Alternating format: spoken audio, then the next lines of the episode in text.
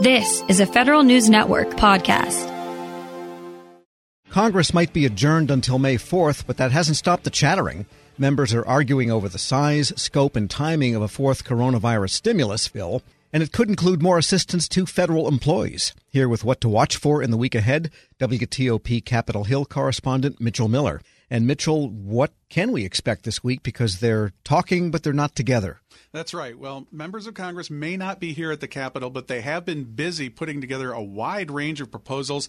They're, of course, on all these conference calls and video calls every day. Virginia Congressman Gerry Connolly is among those trying to get federal workers some financial help. He's working with Carolyn Maloney, the chair of the House Committee on Oversight and Reform, for federal workers who have to continue to physically get to their places of work or the sites that, that are managed. He's proposing a payment of up to $2,000 for each child per month to help federal workers with child care costs. And of course, a lot of people have kids at home because there's no school. He also wants to make sure that federal agencies can't restrict teleworking for those who can work from home. And teleworkers wouldn't have to take unpaid time off because they have kids at home. Some federal employee unions have complained, as you know, that agencies are still lagging on telework, although many agencies also have made great strides in doing a lot of things, especially over the last several weeks. Connolly is also also recommending some changes that would affect government contractors as well to help them manage through these various regulations and requirements as we go through this pandemic. Yeah, all that child care money could spur the adoption market.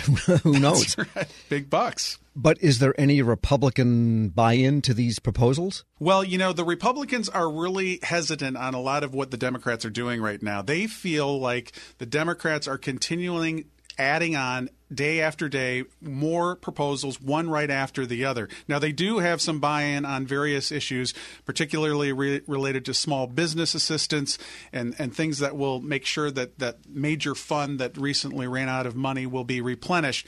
But there are other areas where the Democrats continue to push hard and say we really need more money for state and local governments. They want to help the governors, they want to help out with hospitals, healthcare facilities. So there is a tension between the two parties about all of them are definitely on board with wanting to help people. It's just a matter of degrees and where the money is going to go. And getting back to the Connolly proposals, he's also looking at or suggesting a lot more money for agencies to invest in information technology to in turn support all that telework. Right, exactly. One of his complaints, as you know, uh, over the years has been that they really haven't put enough money into the infrastructure to make sure that all these agencies are really ready to be ramped up. Now, obviously, a lot of these agencies have been making improvements, as I mentioned, but he wants to put a lot more money into this system to make sure that when things like this happen, as well as just during the daily work of federal government, that teleworkers, that people can really actually work from home. The other thing that Connolly has been trying to do is get money for the Postal Service.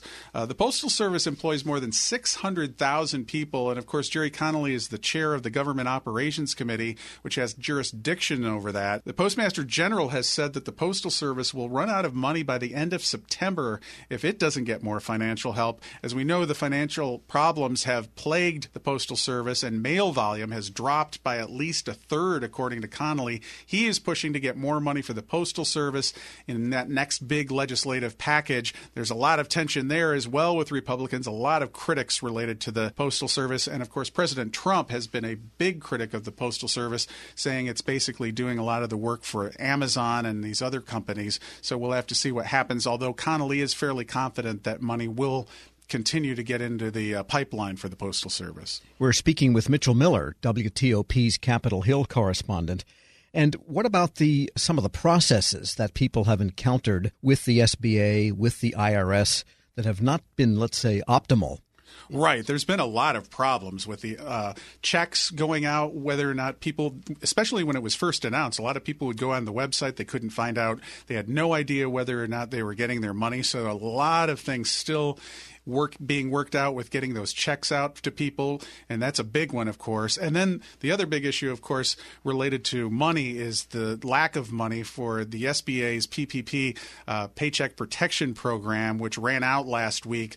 close to $350 billion. And it's really interesting because this, as we've been talking about, is one of those areas where there's a lot of bipartisan support. There's really no daylight between the Republicans and Democrats on getting small businesses money, but they seem to have a problem figuring out exactly what is the way to get the money to small businesses. Democrats have continually argued that they need more for these underserved businesses, those that were not in the Small Business Administration bailiwick, if you will, uh, minority owned businesses, for example, uh, that may not have been in the SBA system. Uh, Republicans just say, why don't you just cross out a few lines in the legislation and give the program $250 billion? So there's certainly been a lot of give and take on that issue. And from the Virginia side, they are looking at the Health and Human Services, and you're reporting they want to uh, maybe have an inspector general take a look at the whole management of medical supplies and stocking and allocation. Could that happen? Right. This is an issue that has really been a big concern of Virginia lawmakers, Maryland lawmakers, whether or not all these health facilities are getting the medical supplies they need.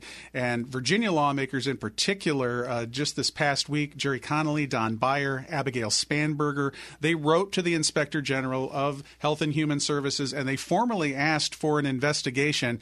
They questioned how the stocking and the deployment of materials from the Strategic National Stockpile have actually been allocated. They say it's been a failure to the states, uh, that, that it's contributed to the outbreak, and why that there hasn't been as much of a quick response on some of these things as we've heard about problems with ventilators, with all the uh, surgical masks and uh, personal protection equipment. So uh, they are awaiting an answer from HHS uh, and the Inspector General, but they do feel that they are going to get some answers. And of course, this uh, piggybacks on some of the complaints that have made, been made by Maryland lawmakers that have gone to FEMA, uh, again, with these issues related to requesting equipment and then not getting the equipment. And also uh, with FEMA actually taking a haircut on some of the uh, shipments and actually taking shipments away uh, from various states, and then the states don't find out about it until literally the equipment arrives. Yeah, so some oversight coming on that whole regard. And with Congress I mean, that May 4th date of return is pretty solid. Can they actually do anything before then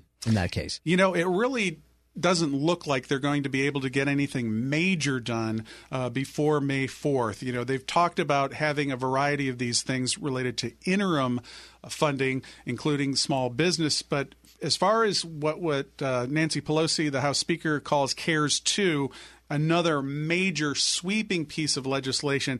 That is all going to be in the pipeline, I think, for the next several weeks. And even then, even though they've set this May 4th date, it's really kind of unclear what's going to happen there because for one thing, we just talked about the fact that there's still a lot of disagreement on what will be included in a major legislation uh, like CARES 2, but also whether they're physically going to be able to be here. You know, there are more than 500 people, as we know, that would have to get back.